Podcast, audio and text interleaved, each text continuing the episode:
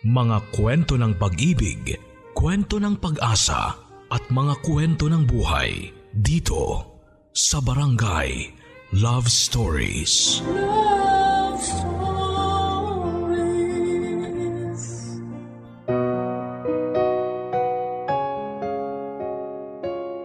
Sinasabing ang buhay ay mahiwaga at kung minsan ay matalinhaga. Gaya ng pag-ibig madalas ay inaabot ng matagal bago makapagdesisyon ng paglagay sa tahimik. Pero minsan naman ay panandalian lamang ay dumarating kaagad ang pangakuan sa harap ng altar. Pero bago ang pag-iisang dibdib, mahaba o may klima ng proseso nito ay masasabi pa ding malaking pagpaplano ang nakapagitna bago mangyari ito. Ang inyong mapapakinggang kwento ngayong Sabado ay istorya na galing kay Liza. Isang babae na mabilis na hulog sa tamang lalaki. Na bagamat hindi pa matagal, na pagkakakilala ay naibigay na sa kanyang lahat ng ikakaligaya na nararapat sa isang babaeng magiging kaisa-isang dibdib. Hindi sila dumaan sa kung anumang mga balakid sa kanilang pagmamahalan. Dahil pati ang ina ng kanyang mapapangasawa ay sobrang minahal din siya bilang isang anak. Subalit papaano kung ang halos perpektong kaligayahan na nagsisimula pa lamang ay biglang putulin ng pagkakataon. Tayo nang kilalanin si Lisa at si Tim may ugnay mo kaya ang buhay mo sa karanasang dadaanan ng ating tatlong pangunahing tauhan. Hindi po ito istorya ng love triangle pero ito ay istoryang kakalabit sa iyong puso bilang kasintahan, anak at kapatid. Ito ang storya ng pag-ibig kung gaano kahalaga ang pamilya para ito ay maging isang matagumpay na pagsasama. Sinasabing ang isang relasyong may matatag na sandigan ay hindi kayang putulin kahit ng sariling kapalaran. Alamin natin kung paano magtatapos ang isang simulang pinutol at muling nagpatuloy dito lang yan sa mga kwento ng pag-ibig, buhay at pag-asa. Sa nangungunang Barangay Love Stories. Dear Papa Dudut, Bago po ako magsimula sa parte ng buhay ko na ito na nais kong ibahagi sa inyo, ay gusto ko na po munang hingin ang pangunawa ng lahat ng ating mga kabarangay. Pinalitan ko po kasi ang mga pangalan pati na ang mga apelyido na isinama ko rito sa kwento para po manatiling kaming pribado. Nawa ay maintindihan ng lahat na gusto ko lamang pong ibahagi ang sinapit ng aming pamilya sa mapaglarong kamay ng tadhana. Ako po si Lisa, 25 taong gulang. Kasalukuyan po akong call center agent dito sa Maytagig. Limang taon na po ako nagtatrabaho sa kumpanyang pinapasukan ko. Dito ko din po nakilala ang lalaking minamahal ko limang taon na ang nakakalipas. Mas nauna po akong nakapasok sa kumpanya. Siya naman ay pumasok makalipas ang dalawang buwan. Timothy po ang pangalan niya. Timothy Delgado. Hindi niya tunay na pangalan. Palagi niya akong binibiro na napakagalang ko naman daw sa kanya kasi buong pangalan kung tawagin ko siya. Kaya tinatawag niya naman akong binibining Liza. Nainis po ako sa kanya kasi parang ang sarcastic kapag tinatawag niya akong binibini. Kaya para wag na akong mainis ay tinatawag ko na lamang siyang Timothy. Hindi ko na sinabi ang apelido niya. Pero napakakulit po talaga niya. Kasi biglang nais naman niya ay Tim na lang ang itawag ko sa kanya. Hindi naman kami close kaya bakit ko siya tatawaging Tim? Kaya nakaisip na naman siya ng pangasar sa akin. Sinimulan niya naman po akong tawagin sa bukong pangalan. Kaya nagtunog formal at napakagaling niyang mang-asar papadudot. Sinabing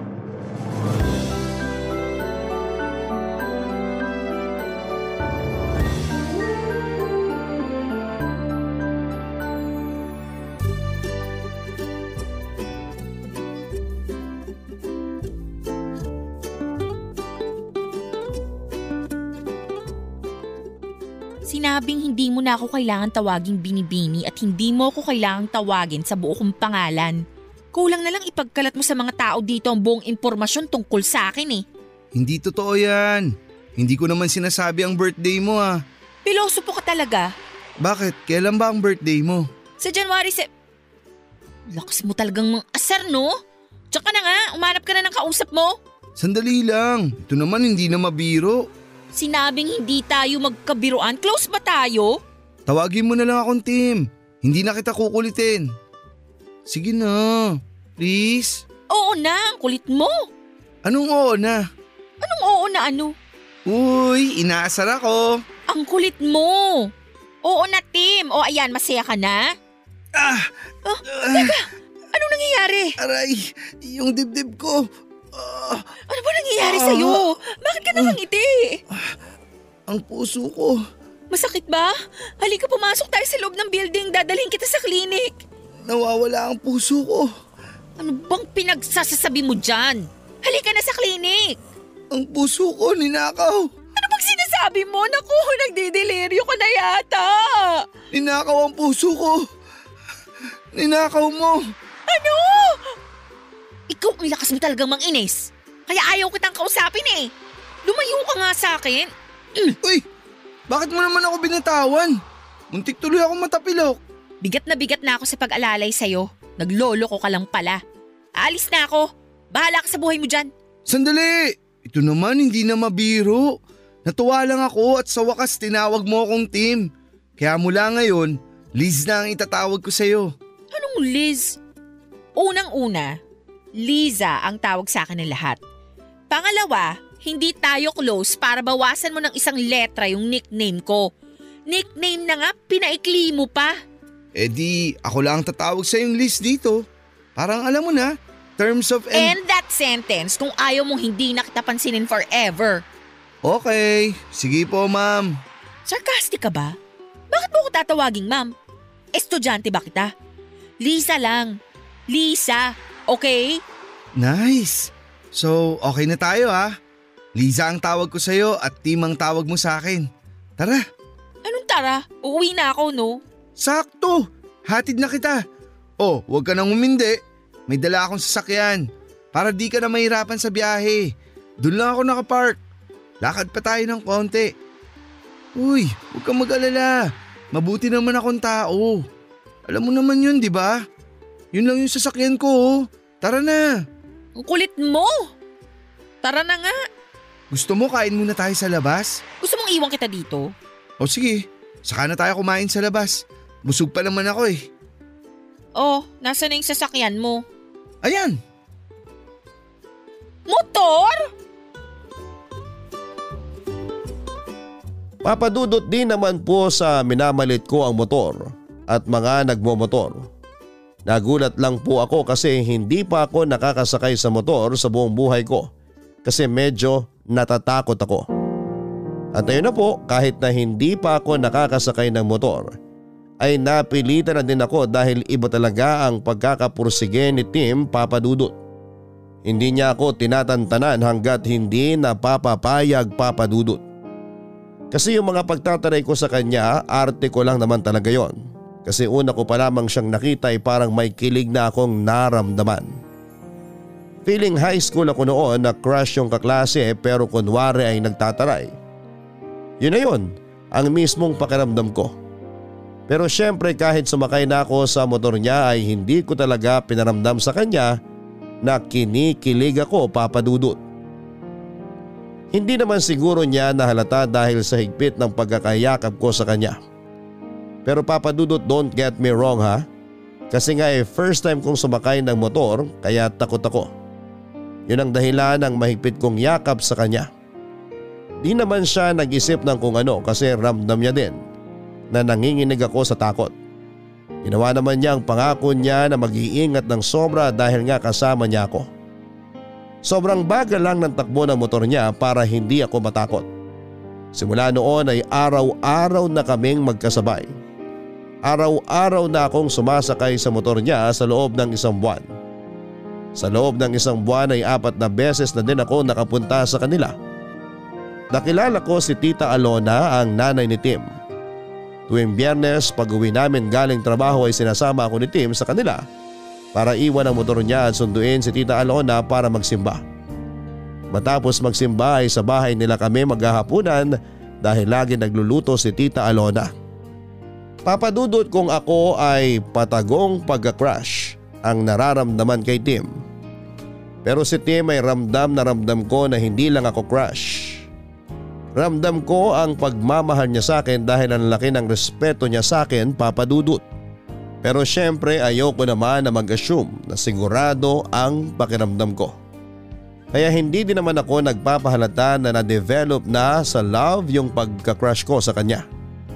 Dagdag pa ang pagtingin sa akin ni Tita Alona. Minsan nga ay mas kinakampihan pa niya ako kesa kay Tim. Napakabait niya papadudot. Sobra ang pagmamahal niya kay Tim.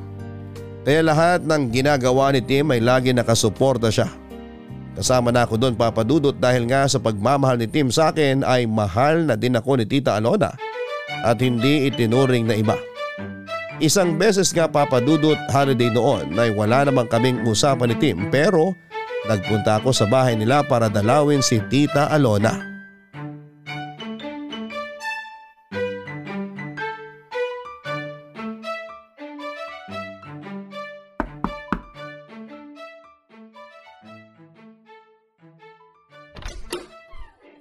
Tita, magandang tanghali po.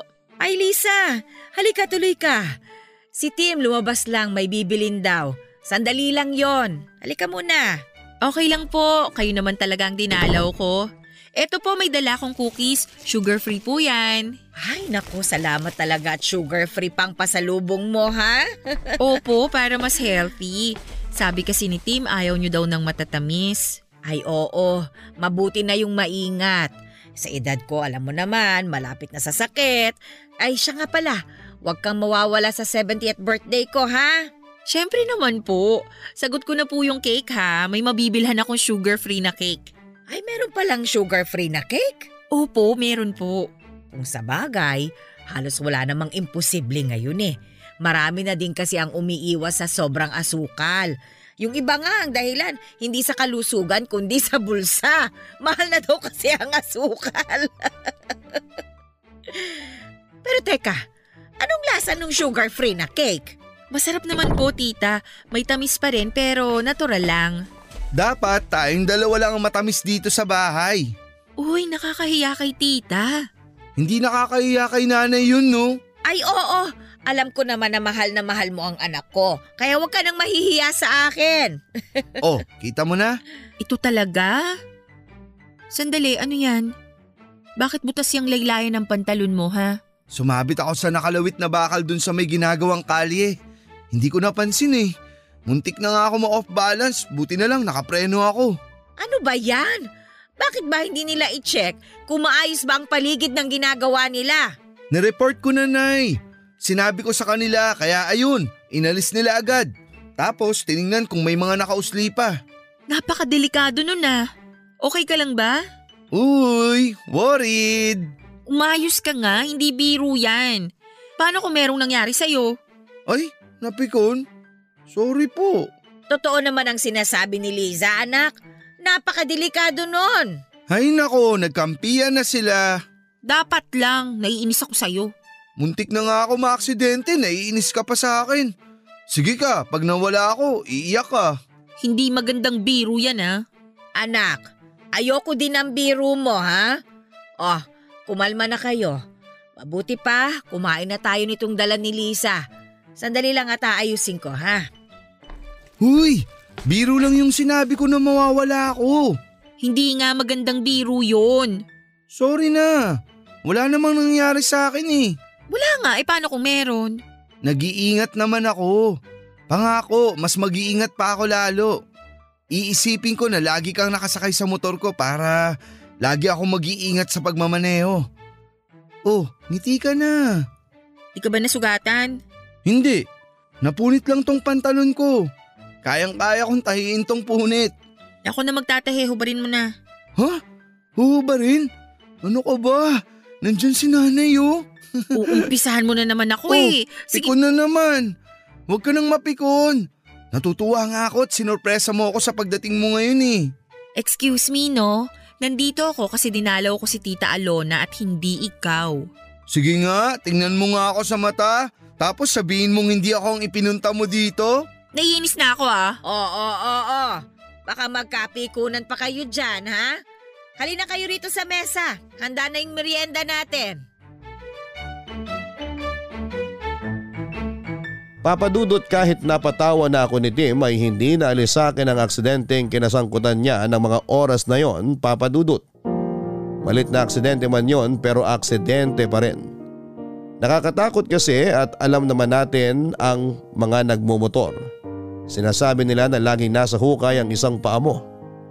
Natatakot ako sa kasabihang yon papadudot. Matapos ang merienda at kwentuhan ay nagpaalam si Tita Alona na magpapahinga daw muna siya kaya naiwan kami ni Tim.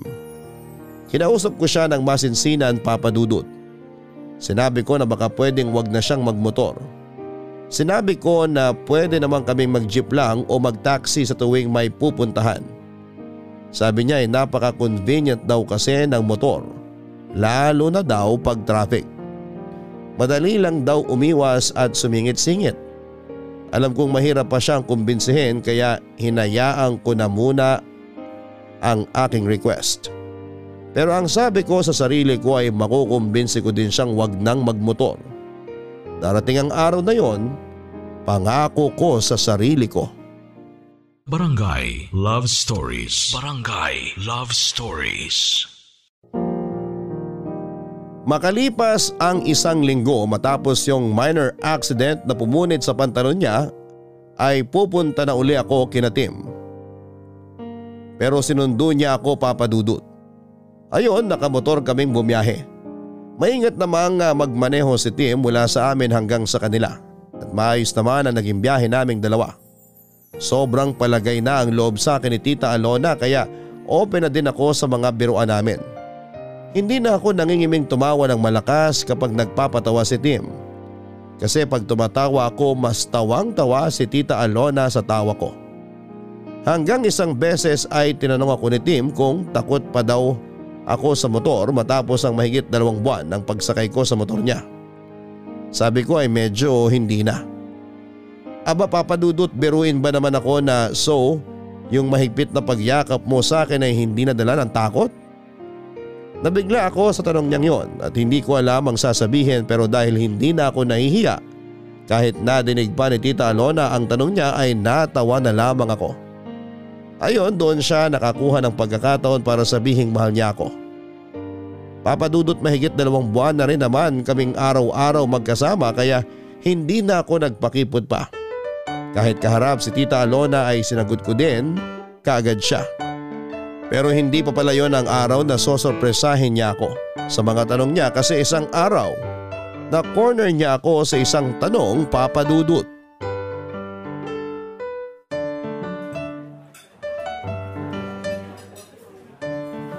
Ano to?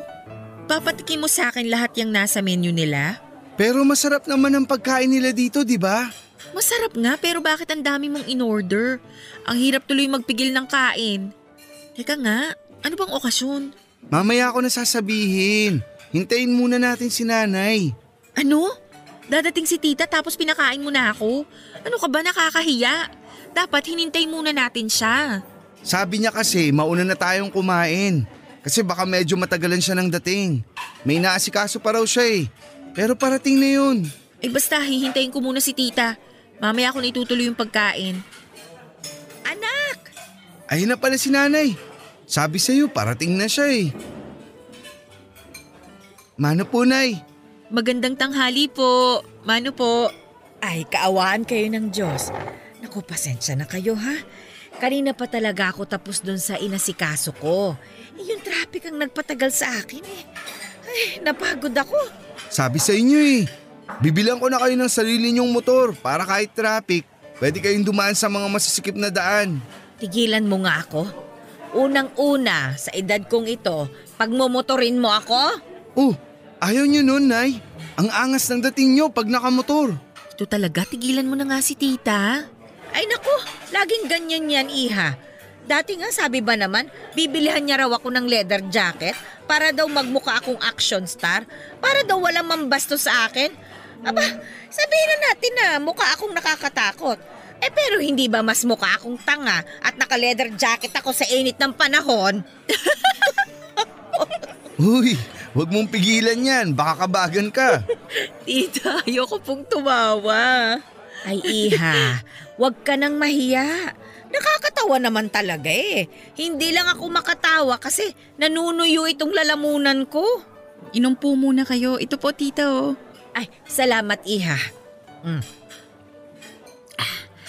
Ayan. Ay, salamat naman at hindi natuyo ang lalamunan ko. Pwede na tayong tumawa. Ano nga ba yung tinatawanan natin?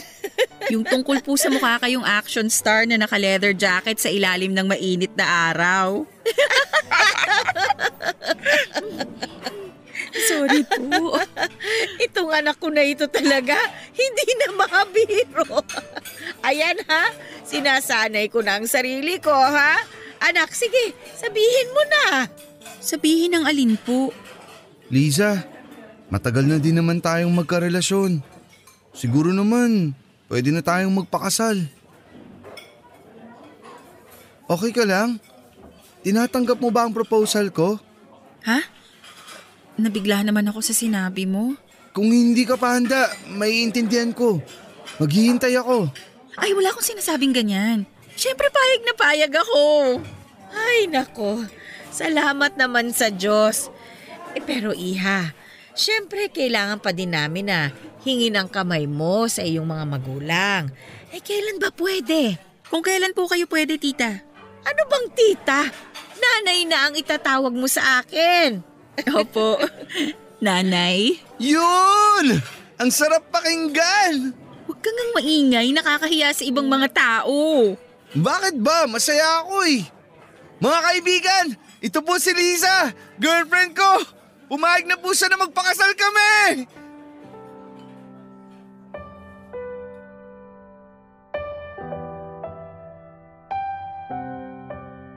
Napakasaya ng araw na yon papadudot. Plinano namin ang pagharap sa mga magulang ko para kunin ang basbas nila. Hindi naman ako nag-alala na hindi sila papayag. Kasi napakalambing ni Tim kaya kuhang-kuha niya ang loob ng nanay at tatay ko. Ni hindi nga kinabahan si Tim nung sabihin niya ang pakay. Matapos noon ay nagsimula na kami magplano kung anong araw ang kasal. Kung saang simbahan, saan ang reception, hindi nakialam sa pagdidesisyon ang mga magulang namin. Inayaan nila kami sa lahat ng desisyon at hindi na din kami kumuha ng wedding planner. Kasi gusto ko din na hands-on ako sa paghahanda at pag-aayos ng lahat. Pero parang ramdam ko na ako lang lahat ang nagdidesisyon. Kasi naman papadudod sa tuwing tatanungin ko si Tim ang lagi niyang sagot ay kung saan ang sa palagay ko ay maganda. Yun din ang desisyon niya. Sa gitna ng mga pagpaplano ay binuksan ko uli ang isang hiling na sana ay mangyari.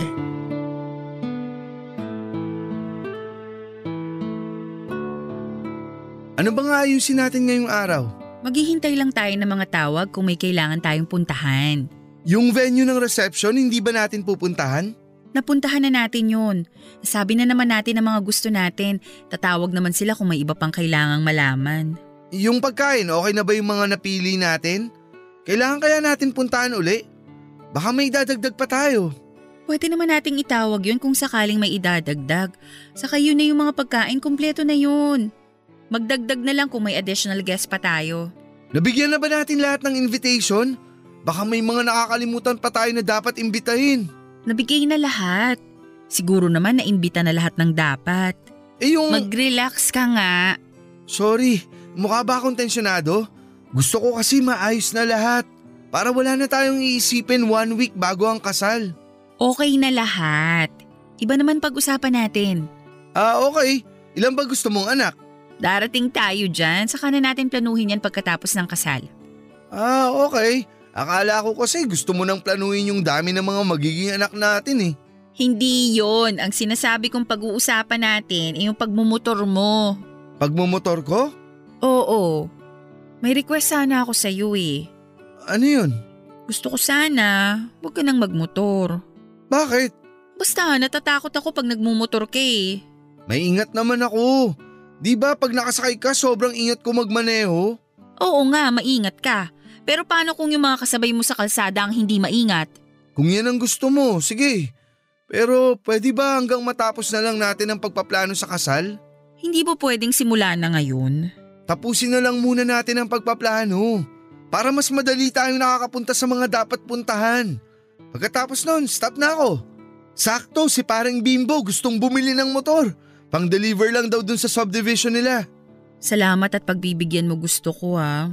Siyempre naman, magpapakasal na tayo. Kaya dapat kung may kailangan na alisin at baguhin, gawin na natin. Yun lang naman ang gusto kong alisin mo, yung pagmumotor mo. Wala ka nang dapat pang baguhin. Kasi pagdating sa ugali, perfect ka na. Sobrang husband material ka. At soon, perfect padre de pamilya na. Sabi nang antayin muna nating matapos yung kasal eh.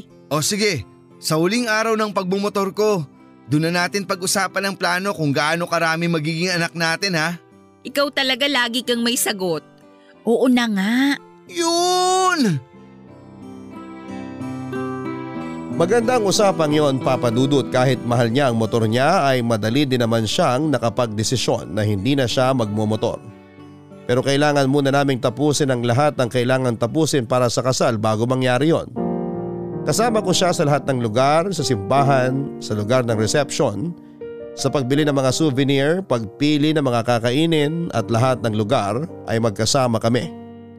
Maliban sa isang lugar yung paggawaan ng mga isusuot namin. Ang sabi ko kasi gusto ko isorpresa sa kanya ang itsura ng wedding gown ko. At gusto ko din na sorpresa sa akin kung gaano siya kagwapo sa isusuot niyang damit. Pinilit nga niya ako na samahan siya kasi okay lang naman daw na makita ko ang isusuot niya.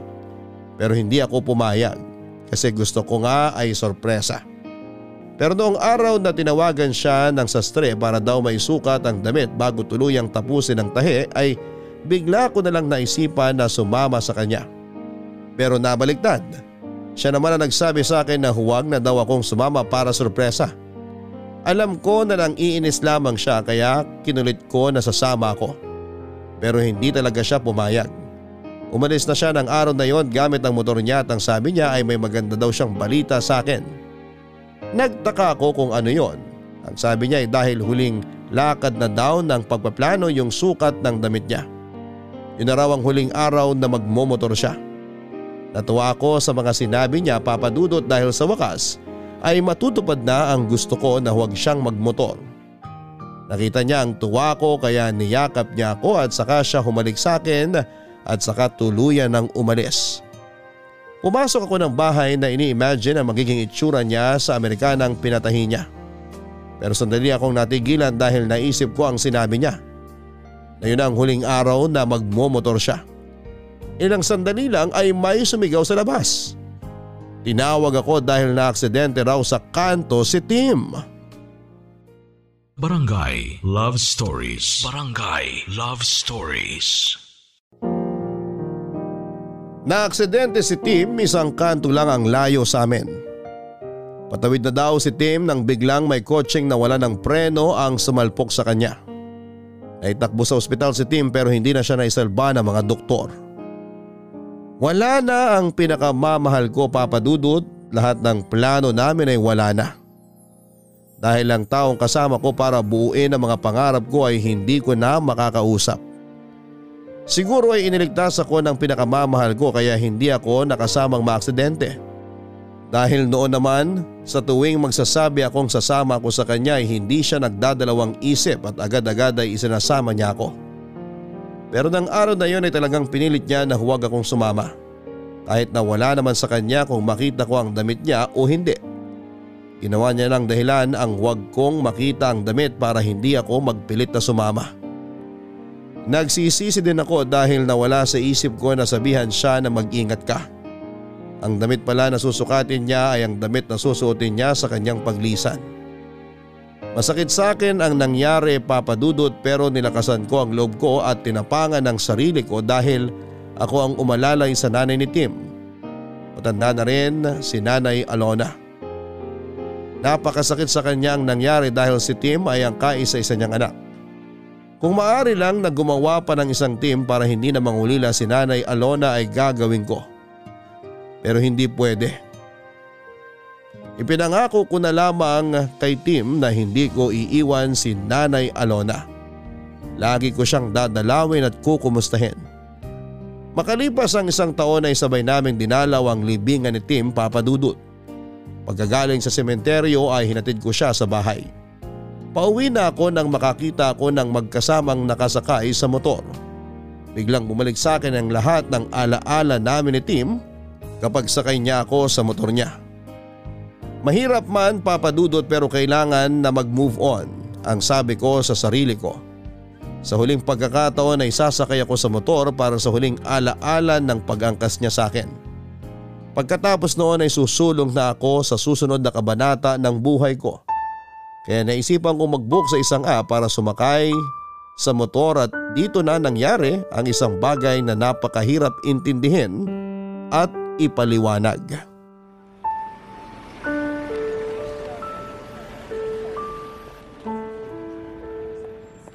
Anak, hindi mo naman ako kailangang ihatid pa. Baka may gagawin ka pa at naistorbo kita. Nay naman, ano po bang storbong sinasabi ninyo? Gusto ko po tong ginagawa ko. Alam nyo naman kung gaano kayo kaimportante sa akin eh. Maraming salamat anak ha. Napakabuti mo. Kahit wala na si Tim, nandiyan ka pa din at hindi mo ako iniwan. salamat anak. Salamat. O ano po yan? Umiiyak kayo. Ayaw ni Tim ng ganyan. Malulungkot yun pag nakita niyang umiiyak kayo. Pasensya ka na ha. Halika muna at kumain ka bago ka umalis. Naku, wag na po, Nay. May pupuntahan pa po ako. Nagbook na po ako ng motor na sasakyan ko. Malapit na rin pong dumating dito. Bukas na lang po, magdadala din ako ng laing na luto ni Mama. Oy sige, masarap magluto ng laing ang mama mo. Magluluto din ako ng paborito ni Tim na sinigang na bango sa bayabas. Sige, Nay. Makita po tayo bukas, ha? Ano po? Kaawaan ka ng Diyos. Mag-iingat ka ha. Papasok na ako sa bahay. Opo. Tim, miss na miss na kita. Pangako, magmo-move on na ako. Nagbook ako ng motor. Sasakay ako ng motor sa huling pagkakataon.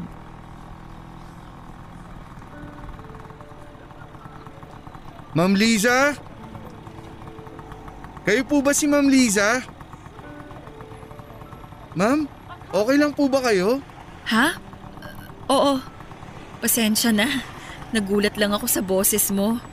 May kaboses ka kasi eh. Talaga po ba? Singer po ba yan? Kasi marami pong nagsasabi maganda raw ang boses ko pag kumakanta eh. Palabiro ka pala. Hindi singer ang kaboses mo. Kaboses mo yung... Hayaan mo na nga. Tara na. Ay sandali, wala po pala kayong sariling helmet. Pasensya na. Di ko agad nailabas yung helmet na para sa pasahero. May iba po kasing pasahero may dalang helmet. Eto po ma'am. Malinis na po yan. Lagi ko pong ini-spray ng alkohol. Pero isprayan ko po ulit sandali ng alkohol bago niya isuot. Ayan.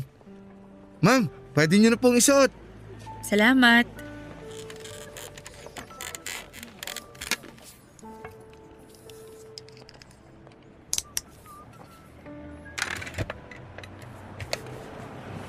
Sakay na po kayo, ma'am. Bago po tayo umandar, ma'am, check ko lang. Ah, komportable naman po kayo sa pagkakaupo nyo? Ha? Oo, komportable naman. Salamat. Don't worry, ma'am. Iatid ko kayo ng safe and sound. Maingat po ako, lalong-lalo na kung may sakay. Naalala ko yung boyfriend ko sa'yo. Napakaingat nun sa pagmamaneho ng motor. Pero yung bumangga sa kanya hindi nag-ingat eh. Ay, opo. May mga ganyan po talaga. Nakakainis yung mga kamote na yan. Eh, kamusta na po si sir? Wala na siya. Isang taon na siyang wala. Babang luksa niya ngayon. Simula nung nawala siya, ngayon na lang uli ako sumakay ng motor. Ay, sorry po ma'am. Okay lang. Isang taon na din naman. Kailangan ko nang sumulong sa buhay ko. Sobrang bait po siguro ni sir, no? Oo. Alam mo ba, siya yung kaboses mo. Nakakatakot naman kayo, ma'am. Ay, pasensya na. Hindi ko gusto na takutin ka. Sobrang nagulat lang kasi ako kanina nung tinawag mo ako sa pangalan ko eh.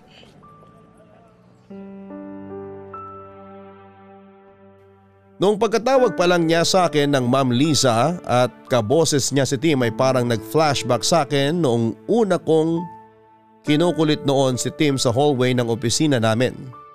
Buong biyahe kaming nagkwentuhan papadudot at para akong reporter na nag interview sa dami ng tanong ko. Gusto ko kasing madinig ang boses niya habang kausap ko siya. Nakapikit ako at iniisip ang mukha ni Tim na parang siya ang nagmamaneho habang nakasakay ako sa motor. Nalaman ko na graduate siya ng Bachelor of Science in Computer Science. Pero nagmamaneho muna ng motor para makaipon dahil may gusto siyang itayong negosyo na konektado sa kurso niya. Nagpakyut pa nga siya papadudot kasi nung tinanong ko, ayaw niyang sabihin kung anong negosyo ang itatayo niya. Huwag na daw muna kasi baka maudlot. Ewan lang kung bakit ba naitanong ko sa kanya kung may asawa na siya. Sinagot niya naman na wala may kasintahan daw siya dati kaso ay hindi rin sila nagtagal. Ayon sa kanya ay hiniwalayan siya dahil wala daw siyang oras para sa relasyon nila. Ayun nga tuloy-tuloy ang kwentuhan namin sa buong biyahe. May mga tanong ako at sagot siya na nagkakatawanan pa kami na parang ang tagal na naming magkakilala. Papadudot hindi naman sa defensive ako pero gusto ko lang talagang madinig ang boses niya. Kaya nakipagkwentuhan ako sa kanya kasi hindi ko naman masasabi kung makakausap ko pa ulit siya o kung may makakausap pa ako na kaboses ng boyfriend kong si Tim. Siguro pagkakataon na ng uli ang gagawa ng paraan kung magkikita at magkakausap pa uli kami. Malapit na akong buwaba at halos lahat na itanong ko na sa kanya maliban sa pinakaimportante ang kanyang pangalan. Hindi ko kasi nabasa yung pangalan niya sa app kasi wala ako sa wisyo noong nagbook ako. Noong matanggap niya yung booking ay itinago ko na kaagad ang phone ko. At habang nasa biyahe ay hindi ko naman na makuha ang phone ko sa bago kasi kinakabahan ako papadudot.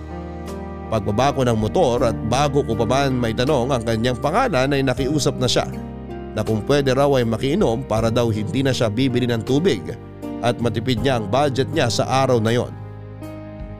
Niyaya ko siyang pumasok sa bahay pero nahiya siya at doon na lang daw siya maghihintay sa labas. Siyempre hindi ko na siya pinilit pa. Agad akong pumasok sa bahay para kumuha ng tubig. Sakto may bottled water pa ako na hindi nabubuksan sa ref. Paglabas ko ay saktong tinanggal niya ang helmet niya nang iabot ko na ang tubig ay tinanggal niya naman ang suot niyang mask. Noong ko unang naramdaman ang halo-halong emosyon at hindi ko alam kung papaano ipapaliwanag yon.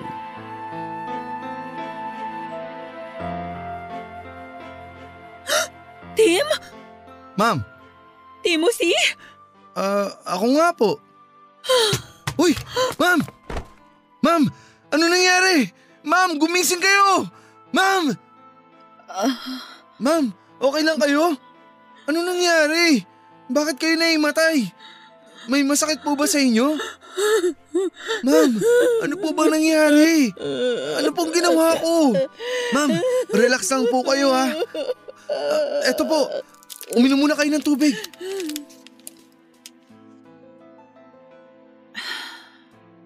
Okay na kayo ma'am? Kalmado na po ba kayo? Oo. Okay po. Ah, bakit po kayo naimatay? Ano po bang nangyari? Para kayong nakakita ng multo eh. Yung binigay niyo pong tubig, napainom ko din tuloy sa inyo. Joke lang po. Pinapatawa ko lang kayo. Tim? Ikaw ba talaga yan? Opo, ako nga po. Yun din po yung pangalan na nakalagay sa app. Bakit po parang ngayon nyo lang na-realize yung pangalan ko? Hindi ko tinignan ang pangalan mo sa app kanina. Sobrang lalim ng iniisip ko eh. Ang nakita ko lang yung numero ng plaka ng motor mo. Eh bakit po gulat na gulat kayo na Timothy ang pangalan ko? Paano nyo rin po nalaman na Tim ang nickname ko? Ay, wag nyo na pong sagutin yung huling tanong. Obvious naman po kasi na kaya Tim dahil Timothy ako. Asensya na po kayo ha. Pinapatawa ko lang kayo para ma-relax kayo. Tim, naguguluhan na ako. Mas naguguluhan ako ma'am. Ano po bang nangyayari? Hindi mo ba talaga ako kilala? Hindi po. Ngayon ko lang po kayo naisakay. Timothy Delgado? Ano po? Ikaw si Timothy Delgado. Hindi po. Timothy Garcia po ako. Nakakatakot naman kayo ma'am. Napagkamalan niyo ako yung kakilala niyong Timothy. First time niyo lang po bang nakadinig na may kapangalan? Joke lang po. Hindi lang sa pangalan eh. Hindi ko alam kung paano ko ipapaliwanag sa'yo. Sige po ma'am, makikinig po ako. Pwede bang samahan mo ako pabalik kung saan mo ako sinakay? Okay lang po sana ma'am, kaso may schedule pa po ako ngayon eh. Baka malate po ako ron. Nagdadrive din po ako ng rent-a-car. May ihatid po ako sa Pampanga. 5pm po yun kaso may nakuha pa po akong isang pasahero sa motor bago ako umuwi. Pasensya na ma'am ha, hindi po sa nagdadahilan ako. Ah, alam ko na. Kunin ko na lang po ang number nyo. Kontakin ko po kayo bukas pagbalik ko dito sa Maynila. Eto yung number ko. Pasensya na, pakopya na lang dyan sa cellphone. Hindi ko na maalala ang number ko, eh naguguluhan ako. Opo ma'am, ang gulo po talaga. Kung wala lang po akong gagawin ngayon eh, sana sinamahan ko na kayo. Pasensya ka na ha. Mahirap ipaliwanag eh. Pero may tao na pwedeng maglinaw ng lahat. Sige po ma'am, eto na po ang cellphone nyo. Nakuha ko na po ang number nyo. Sinave ko na din po ang number ko sa phone nyo. Ma'am, nakatulala po kayo. Pasensya ka na. Huwag ka sanang mawirdohan sa akin ha. Actually, mas lalo ako naging interesado kung ano yung gusto niyong sabihin eh. Paano ma'am? Kailangan ko na pong pick upin yung pasahero ko. Sige po ma'am Lisa. Lisa na lang please. Lisa na lang ha, tanggalin mo na din yung po. Okay, sige alis na ako. Mag-iingat ka. Salamat. Bye Liz.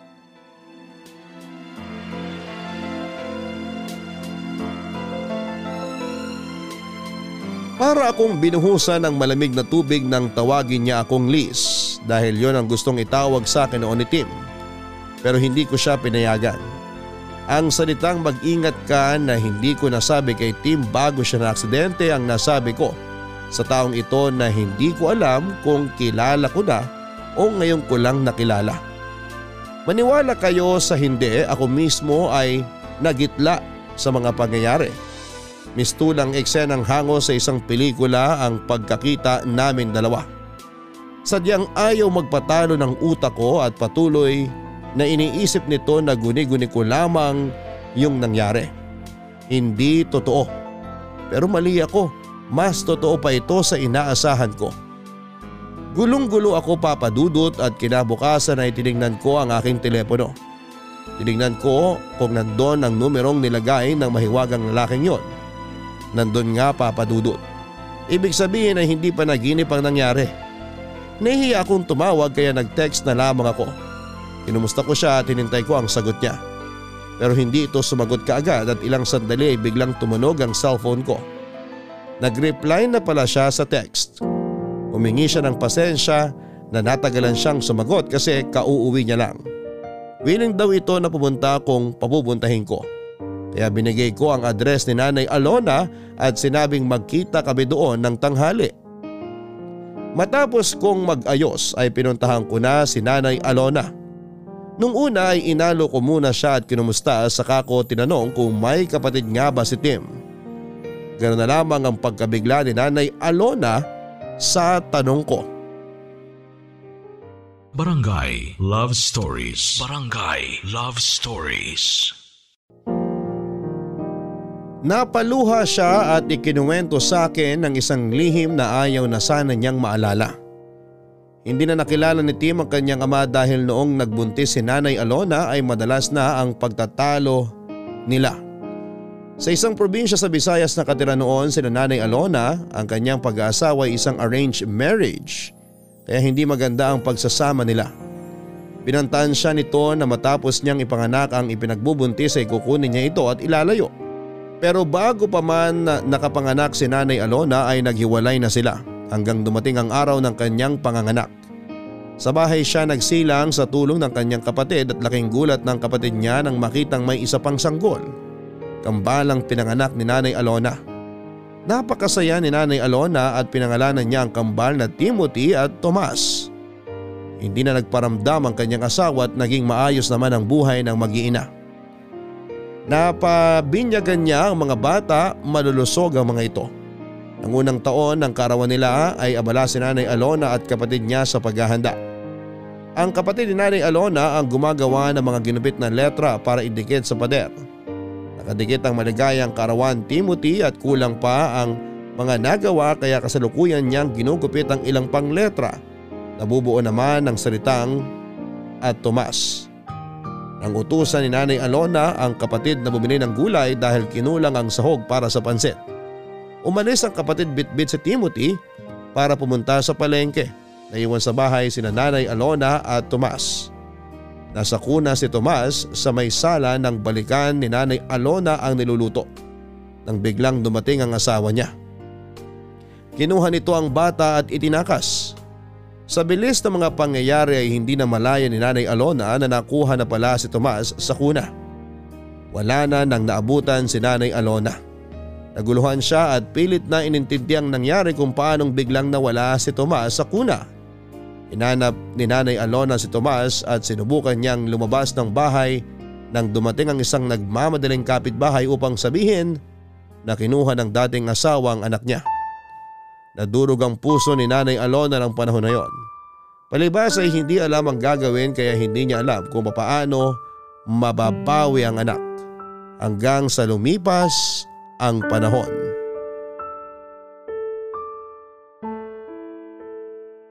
Ilang taon kong dinamdam ang pangyayaring yon. Bakit mo ba biglang naitanong yan? Nay, may nakilala po ako. Kamukhang kamukha ni Tim. Hindi ako makapaniwala nung makaharap ko siya. Akala ko nagmumulto si Tim pero kausap ko siya at nahawakan ko. Ha? Diyos ko! Nay, huminahon kayo. Anak ko yun! Sigurado si Thomas yun!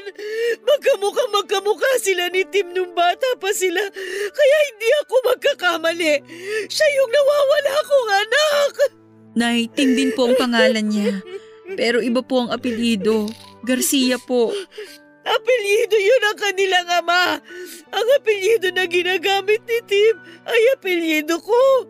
Siguro nung araw na kinuha si Thomas, pangalan pa lang ni Tim ang nakadikit sa pader noon.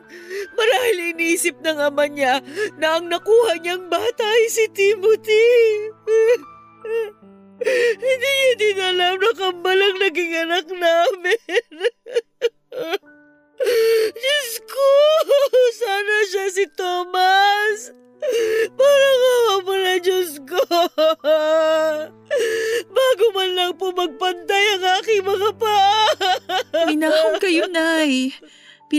siya dito kasi gusto ko din malaman kung ano bang nangyayari. Parating na po siya, nag-text na siya sa akin. Ibinigay ko yung address dito. Alam na niya ang lugar na to kasi dito niya ako sinundo ng motor kahapon. Tao po! Lisa! Diyos Nandiyan ko! ka ba? Boses ni Tim yun! Siya na po yan. Nay, huminahon kayo ha. Papapasukin ko lang siya. Magandang tanghali, Lisa. Tuloy ka.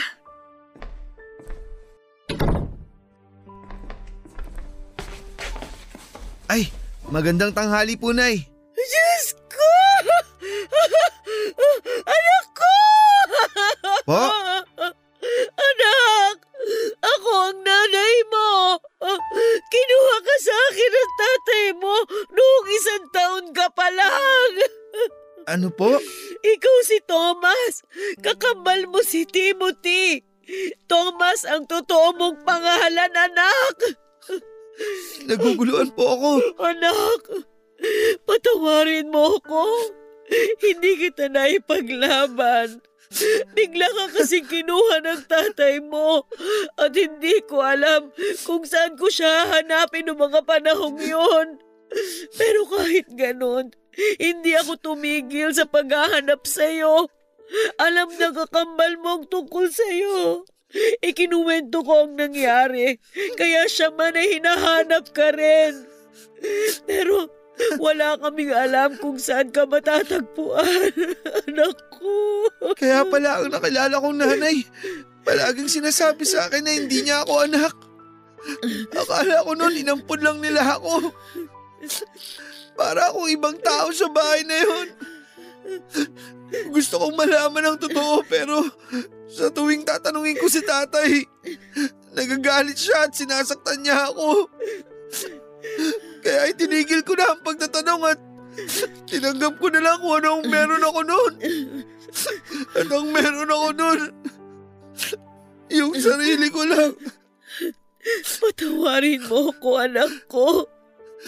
Ginawa ko ang lahat. Alam ng Diyos yun.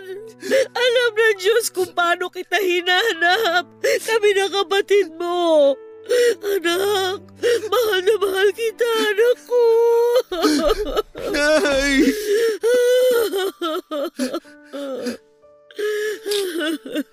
Salamat, Liza. Salamat din at pinigyan mo ako ng dahilan para makausad. Anong ibig mong sabihin? Saka ko na ipapaliwanag. Ang importante ngayon, nakita na kayo ng tunay na nanay mo. Nasa na pala ang kapatid ko? Anak, wala na siya. Naaksidente siya sa motor nung isang taon. Po? Ay, oo nga pala. Nakalimutan ko. Nabanggit nga po pala yun ni Liza nung una kami nagkita. Huwag ka nang malungkot. Siguro, masaya na siya ngayon kasi nakita na kita sa wakas. Bukas kung wala kang gagawin, puntahan natin yung puntod niya. Sige, gusto kong pumunta doon. Salamat, Liza. Hindi na ako sasama bukas, ha? Magluluto ako ng pansit. Yun ang handa ninyo nung unang kaarawan nyo. Pero hindi mo na natikman. Gusto kong lutuin uli ang pansit na yun bilang muli natin pagsasama-sama. Dahil nabuhay muli ang kapatid mo dahil sa'yo. Hindi lang ikaw ang bumalik sa akin, anak. Pati si Timothy.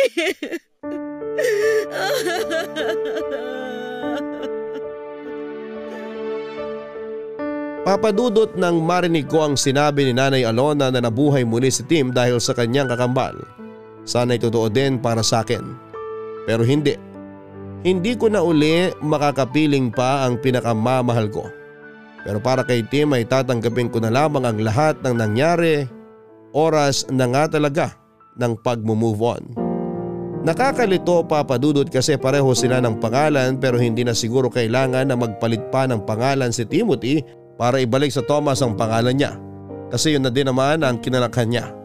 Sa mga papel na pinagawa ng tatay niya para sa kanya ay puro Timothy ang nakalagay na pangalan. Saka isa pa ay okay na din at Tim din ang pangalan niya parang nandyan pa din si Tim ko. Don't get me wrong Papa Dudut ha, sabi ko nga ay naka-move on ako. Pero ayoko namang totally kalimutan si Tim. Sa bahay na ni Nanay Alona nanirahan si Tim dahil napakahabang panahon ang nawala sa kanilang dalawaan na magkasama. Kaya kailangan nilang habulin ang mga panahon na nangulila sila sa isa't isa. Masayang masaya ako dahil bukod sa akin ay naka-move on na din si Nanay Alona. Oo wala na nga ang boyfriend kong si Tim pero buhay na buhay siya sa lahat ng aspeto sa katauhan ng kapatid niyang si Thomas o Timothy. Dahil nga doon ay nakatira si Timothy kay Nanay Alona at dahil madalas ko ba din dinadalaw si Nanay Alona ay madalas din kaming magkasama at nagkwekwentuhan. Papadudot para kaming soulmates dahil ang gaan ang loob namin sa isa't isa.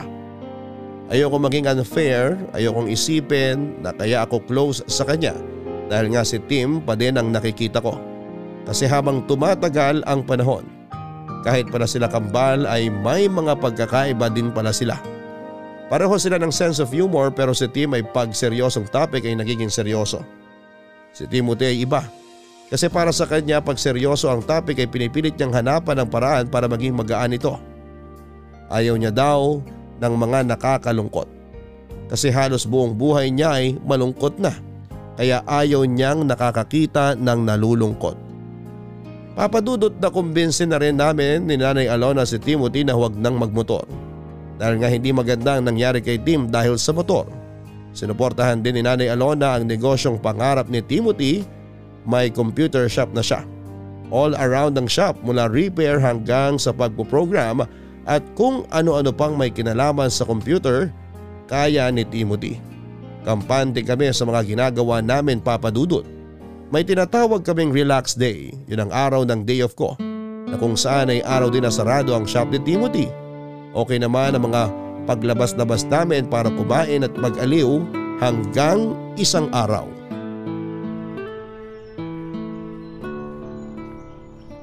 Bakit ba paborito mong pumunta sa park na to? Alam mo, sa totoo lang, hindi ko rin alam. Baka naman may naaalala ka kapag nagpupunta ka dito. Wala naman. Para kasing napapanatag yung utak ko pag nandito ako. So nagpupunta ka dito mag-isa? Hindi. Ayoko namang isipin ng mga taong nakakakita sa akin na loner ako. Eh, Sino kasama mo? Iba-iba, mga kaibigan ko. Alam mo bang si Tim? Ah, I mean, yung kakambal mong si Tim, gustong gusto ring pumupunta sa park na to. Talaga? Bakit ganun? Anong bakit ganun? Ang liit lang naman itong park. Kung nagpupunta siya dito noon pa, bakit di kami nagkita kahit minsan? Mahiwaga talaga ang buhay eh. Siguro nga. Ikaw ba ang lagi niyang kasama dito? Minsan, pero di gaya mo, kaya niyang tumambay dito mag-isa. Mag-isa siya dito pag nagkakasamaan kami ng loob.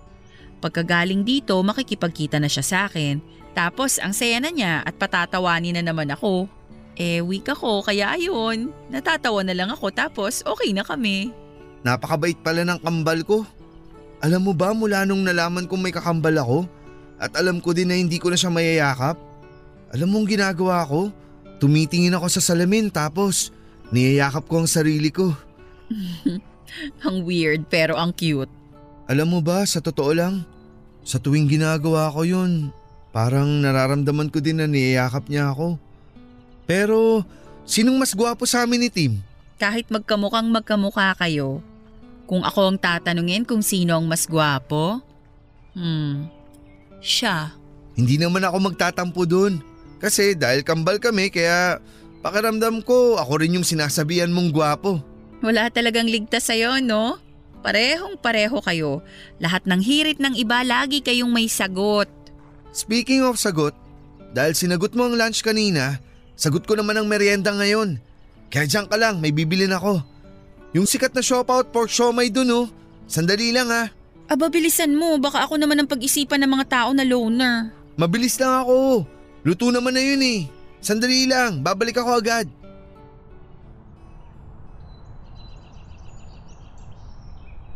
So, ikaw yung pinalit sa akin? Ha? Ako bang kausap mo, miss? Di pa ba obvious? Sa'yo ko nakatingin, 'di ba? Natakot ako bigla eh. Baka kasi may nakikita ka na hindi ko nakikita. Pilosopo ka. Yan ba napulot mo kay Tim? Sandali, miss ha. Kasi medyo nakakagulat ka. Bigla ka na lang nagsasalita dyan. Hindi ka man lang nagpapakilala. Girlfriend ako ni Tim. Teka lang ulit, miss ha. Girlfriend? Ang alam ko, walang girlfriend si Tim. Wala na nga kasi inagaw mo siya. Sandali nga. Writer ka ba? Ang dami mong naiisip eh. Sinong inagaw? Sinong nang agaw? FYI miss ha, wala akong inaagaw.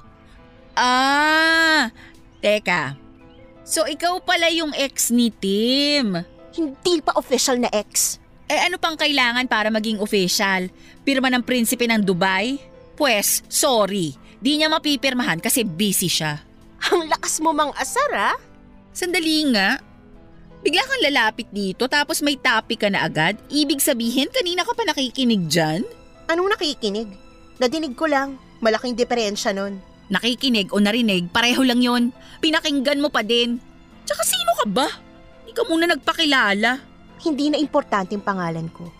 Ang pinag-uusapan natin dito, yung pangaagaw mo. So ayaw mong sabihin ang pangalan mo? Huhulaan ko na lang. Dahil nakikinig ka sa usapan ng may usapan, I therefore conclude na ang pangalan mo, Marites. Kanino ka pa? Lorena, Oh, so Lorena palang pangalan mo. So, ngayon alam mo na. Anong ginagawa mo dito? Bakit? Sa inyo ba tong park para pagbawalan mo akong pumunta dito? Siya ba? Siya bang pinagpalit mo sa akin? Tumigil ka nga. Huwag kang mag-eskandalo dito. Nakakayayang ginagawa mo. Si Liza to. Kaibigan ko siya. O paano? Maiwan ko na kayo ha. Pag-usapan niyo yung problema niyo. Huwag niyo na akong idamay. Liza, sandali! Saan ka pupunta? Kinakausap pa kita! Huwag ka nga maingay, nakakahiya! Halika na, iatid na kita! Doon na tayo mag-usap sa inyo. Iniwan ko silang dalawa papadudot at hindi ko alam kung dahil ba sa ayaw kong madamay sa gulo nila o dahil noong sabihin ni Timothy na magkaibigan lamang kami. Hindi ko alam kung ano yung nararamdaman ko noon doon ko na-realize na nahuhulog na pala ang loob ko kay Timothy. Pero hindi po pwede. Pinilit kong tanggalin yung ah, pakiramdam sa isipan ko. Kaya yon dumalang na ang pagpunta ko sa bahay nila ni Nanay Alona. Kung pupunta man ako ay kakapustahin ko lamang si Nanay Alona at saka aalis na kaagad ako. Hindi na rin ako sumasama sa mga imbitasyon ni Timothy, bisibisihan ako lagi papadudot. Natatakot kasi ako. Alam ko naman na walang masama kung maging kami. Hindi naman sa tinutuhog ko ang kambal pero wala naman din ang boyfriend kong si Tim kaya pwede na akong umibig muli. Pero ganun pa man ang isip ko ang pinaglalabanan ko. Oo nga pwede na akong umibig pero hindi kay Timothy nakakambal ni Tim. Walang masama pero kailangang pigilan ko ang nararamdaman ko. May hangganan talaga ang lahat ng bagay papadudot. Dumating ang panahon na kailangan nang magtapos ang pagkakaibigan namin ni Timothy. Dumating na rin ang dikta ng aking damdamin na kailangan ko na magkasawa at umusad na sa buhay, papadudot. Yung trahe de boda ko na pinatahi noon ay hindi na din naman nasayang. Dahil yun na rin ang isinuot ko nitong kinasal ako. Bagamat alam ng aking mapapangasawa ang story ng damit na yon ay masaya naman siyang pumayag na yon ang suotin ko. Hanggang dyan na lang po papadudot. Salamat sa pagbibigay ng oras sa aking sulat. Ang inyong forever kapuso at kabarangay, Mrs. Maria Elizabeth May Delgado Garcia. Deja vu pa bang matatawag ang lahat ng pinagdaanan ni Lisa? Mula sa malungkot na pangyayari ay natapos pa din ng masaya. Sabi nga ay mapaglaro daw ang tadhana pero siguro kung pipilitin mong gawing positibo ang isang negatibong bagay ay ililiko at ililiko pa din ang tadhana ang katapusan para maging masaya. Kaya naman ang nangyayari huwag tayong mawala ng pag-asa. May pagsubok man, tuloy pa rin ang buhay. Hanggang sa muli ako po ang inyong si Papa Dudot sa mga kwento ng pag-ibig, buhay at pag-asa sa Barangay Love Stories number 1. Mga kwento ng pag-ibig, kwento ng pag-asa at mga kwento ng buhay dito sa Barangay Love Stories. Love Stories.